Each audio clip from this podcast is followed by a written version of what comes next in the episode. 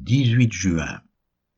2 Rois chapitre 4, Jérémie chapitre 37, Hébreux chapitre 9 versets 1 à 14. 2 Rois chapitre 4 Une femme d'entre les femmes des fils des prophètes cria à Élisée en disant Ton serviteur mon mari est mort, et tu sais que ton serviteur craignait l'Éternel. Or le créancier est venu pour prendre mes deux enfants et en faire ses esclaves. Élisée lui dit, Que puis-je faire pour toi? Dis-moi, qu'as-tu à la maison?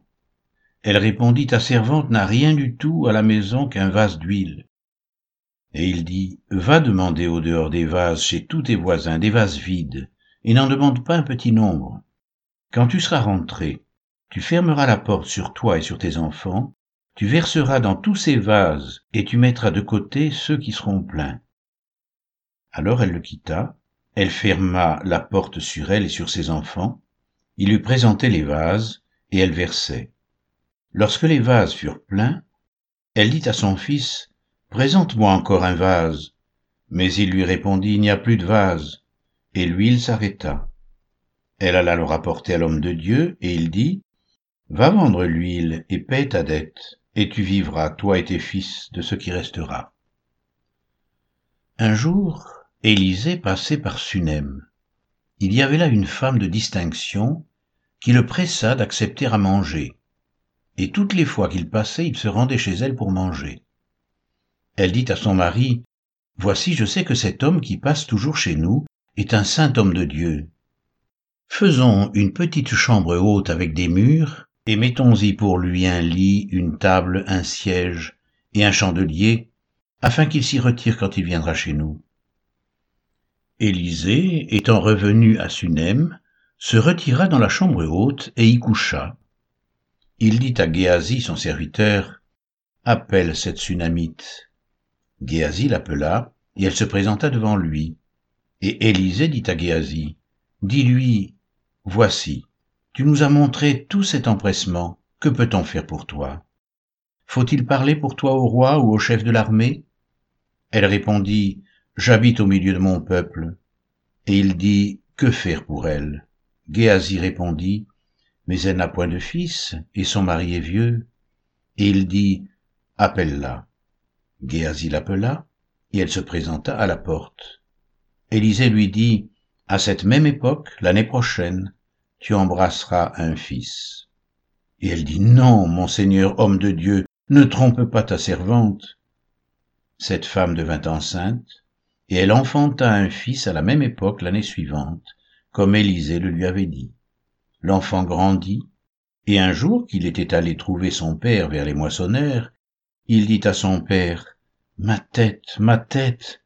Le père dit à son serviteur, Porte-le à sa mère. Le serviteur l'emporta et l'amena à sa mère.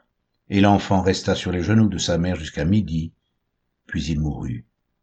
Elle monta, le coucha sur le lit de l'homme de Dieu, ferma la porte sur lui et sortit.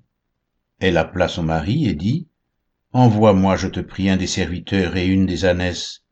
Je veux aller en hâte vers l'homme de Dieu et je reviendrai. Et il dit, Pourquoi veux-tu aller aujourd'hui vers lui? Ce n'est ni nouvelle lune ni sabbat. Elle répondit, Tout va bien.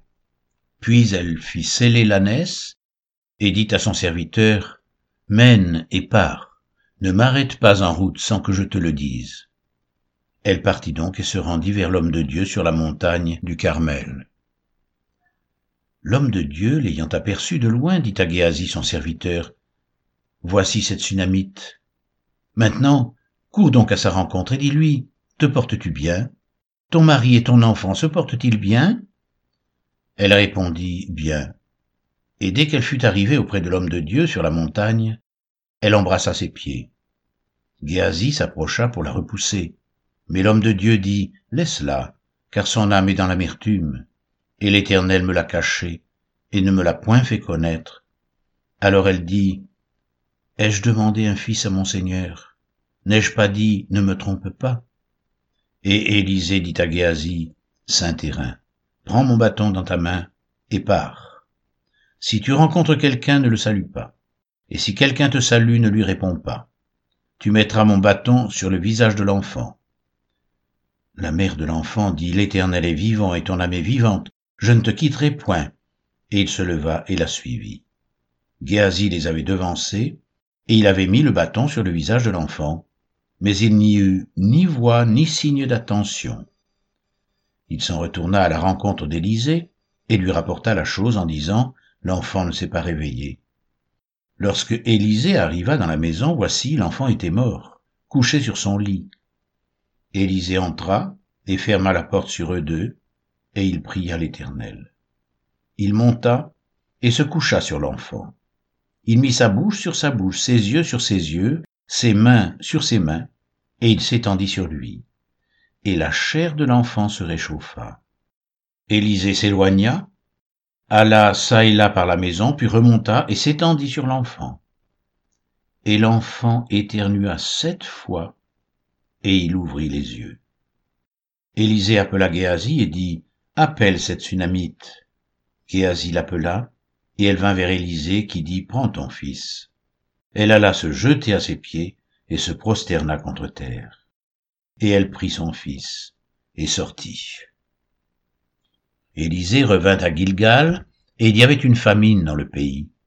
Comme les fils des prophètes étaient assis devant lui, il dit à son serviteur, Mets le grand pot, et fais cuire un potage pour les fils des prophètes. L'un d'eux sortit dans les champs pour cueillir des herbes. Il trouva de la vigne sauvage, et il y cueillit des coloquins sauvages plein son vêtement. Quand il rentra, il les coupa en morceaux dans le pot où était le potage, car on ne les connaissait pas, on servit à manger à ces hommes, mais dès qu'ils eurent mangé du potage, ils s'écrièrent La mort est dans le pot, homme de Dieu, et ils ne purent manger. Élisée dit Prenez de la farine. Il en jeta dans le pot et dit Sers à ces gens et qu'ils mangent. Et il n'y avait plus rien de mauvais dans le pot. Un homme arriva de Baal Shalisha. Il apporta du pain des prémices à l'homme de Dieu, vingt pains d'orge et des épis nouveaux dans son sac. Élisée dit, Donne à ces gens et qu'ils mangent. Son serviteur répondit, Comment pourrais-je en donner à cent personnes? Mais Élisée dit, Donne à ces gens et qu'ils mangent, car ainsi parle l'Éternel, on mangera et on en aura de reste. Il mit alors les pains devant eux, et ils mangèrent et en eurent de reste, selon la parole de l'Éternel.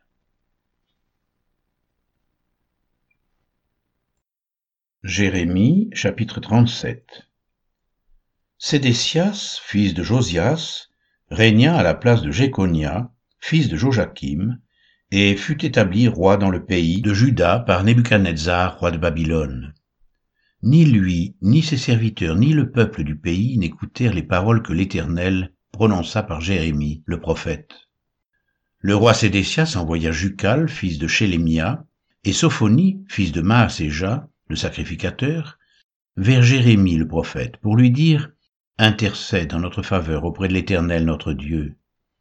Or Jérémie allait et venait parmi le peuple. On ne l'avait pas encore mis en prison. L'armée de Pharaon était sortie d'Égypte, et les Chaldéens qui assiégeaient Jérusalem, ayant appris cette nouvelle, s'étaient retirés de Jérusalem. Alors la parole de l'Éternel fut adressée à Jérémie le prophète en ces mots. Ainsi parle l'Éternel, le Dieu d'Israël. Vous direz au roi de Juda, qui vous a envoyé vers moi pour me consulter, Voici, l'armée de Pharaon qui était en marche pour vous secourir retourne dans son pays, en Égypte, et les Chaldéens reviendront, ils attaqueront cette ville, ils la prendront et la brûleront par le feu. Ainsi parle l'Éternel.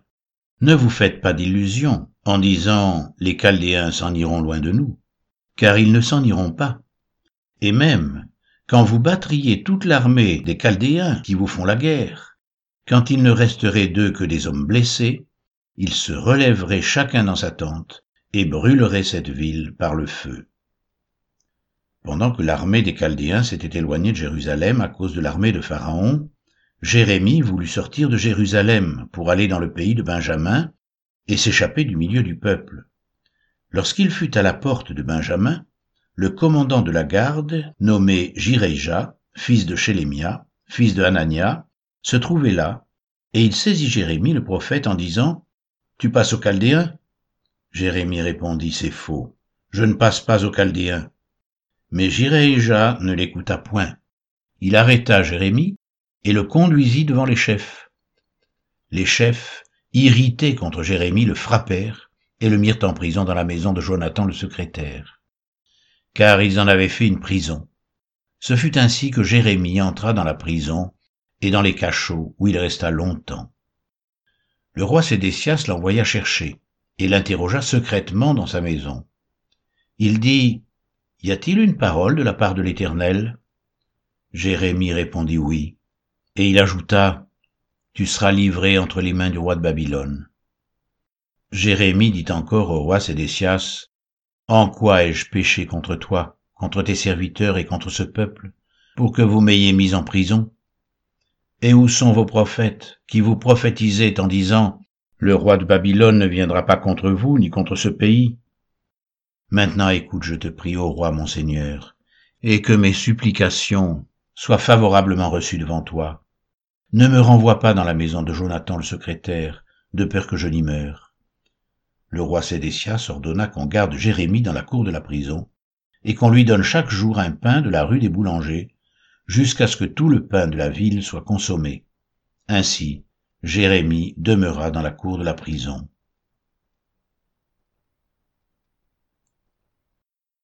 Hébreux, chapitre 9, versets 1 à 14. La première alliance avait donc des ordonnances relatives au culte et un sanctuaire terrestre. En effet, un tabernacle fut construit. Dans la partie antérieure appelée le lieu saint était le chandelier, la table et les pains de proposition. Derrière le second voile se trouvait la partie du tabernacle appelée le Saint des Saints, renfermant l'encensoir d'or pour les parfums, et l'arche de l'alliance, entièrement recouverte d'or.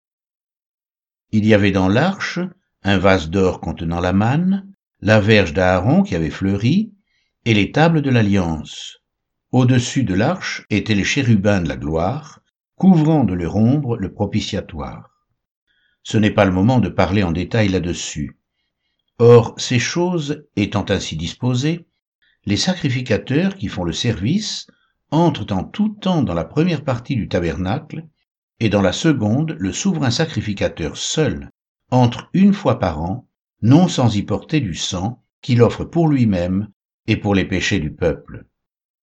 Le Saint-Esprit montrait par là que le chemin du lieu très saint n'était pas encore ouvert tant que le premier tabernacle subsistait.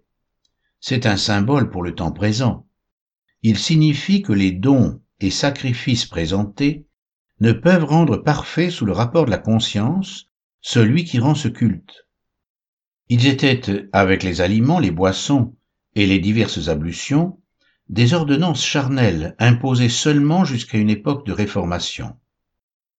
Mais Christ est venu comme souverain sacrificateur des biens à venir, il a traversé le tabernacle plus grand et plus parfait, qui n'est pas construit de main d'homme, c'est-à-dire qui n'est pas de cette création, et il est entré une fois pour toutes dans le lieu très saint, non avec le sang des boucs et des veaux, mais avec son propre sang, ayant obtenu une rédemption éternelle.